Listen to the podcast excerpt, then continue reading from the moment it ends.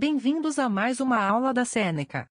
Lembrando que todo o nosso conteúdo está disponível gratuitamente no www.senecaja.com.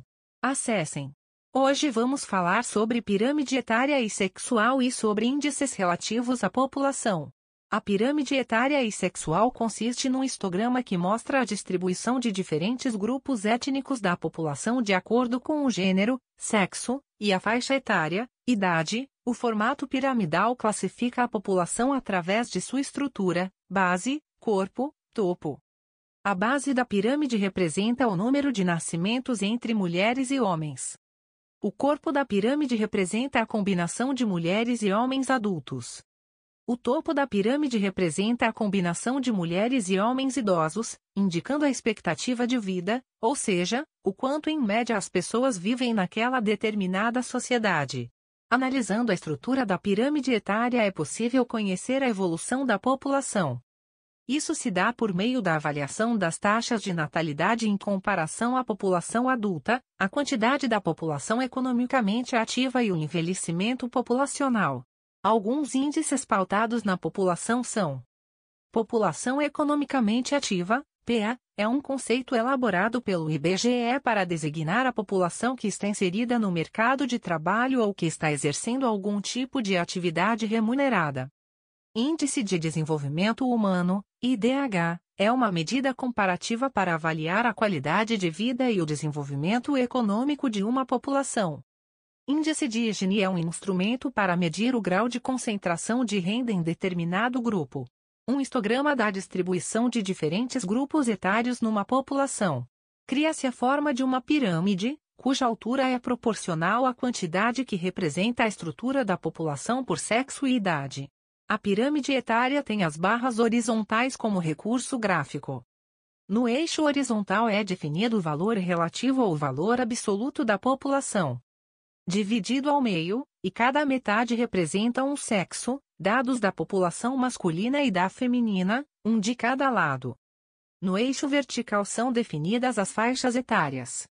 Intervalo de 4 em 4 anos, com sua origem no intervalo de 0 a 4 anos, podendo ultrapassar os 100 anos. Há interpretações do gráfico da pirâmide etária. Quando a pirâmide é representada com uma base larga e se afunilando em direção ao topo, a população deste recorte espacial é mais jovem. Quando a pirâmide é representada com uma base mais estreita, demonstra que há menos nascimentos. Marca da fase de transição. Quando a pirâmide tem um desenho mais retangular, ou invertida, topo mais largo do que a base, podemos dizer que a população é envelhecida.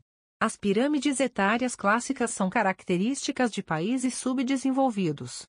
Alta taxa de natalidade formando a base mais larga.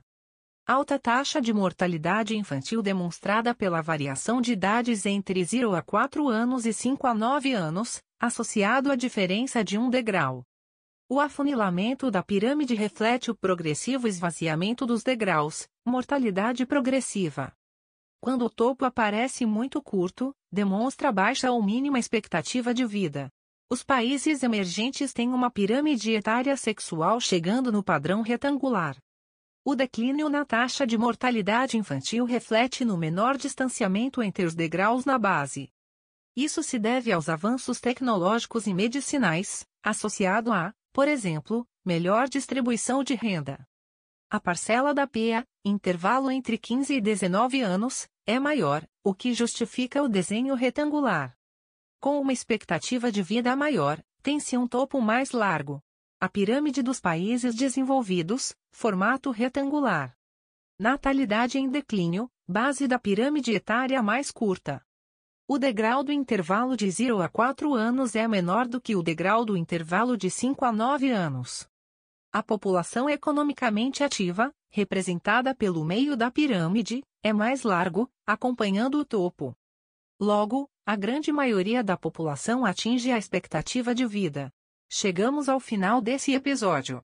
Lembrando que tem muito mais conteúdo, exemplos e exercícios gratuitos disponíveis no www.senecaja.com.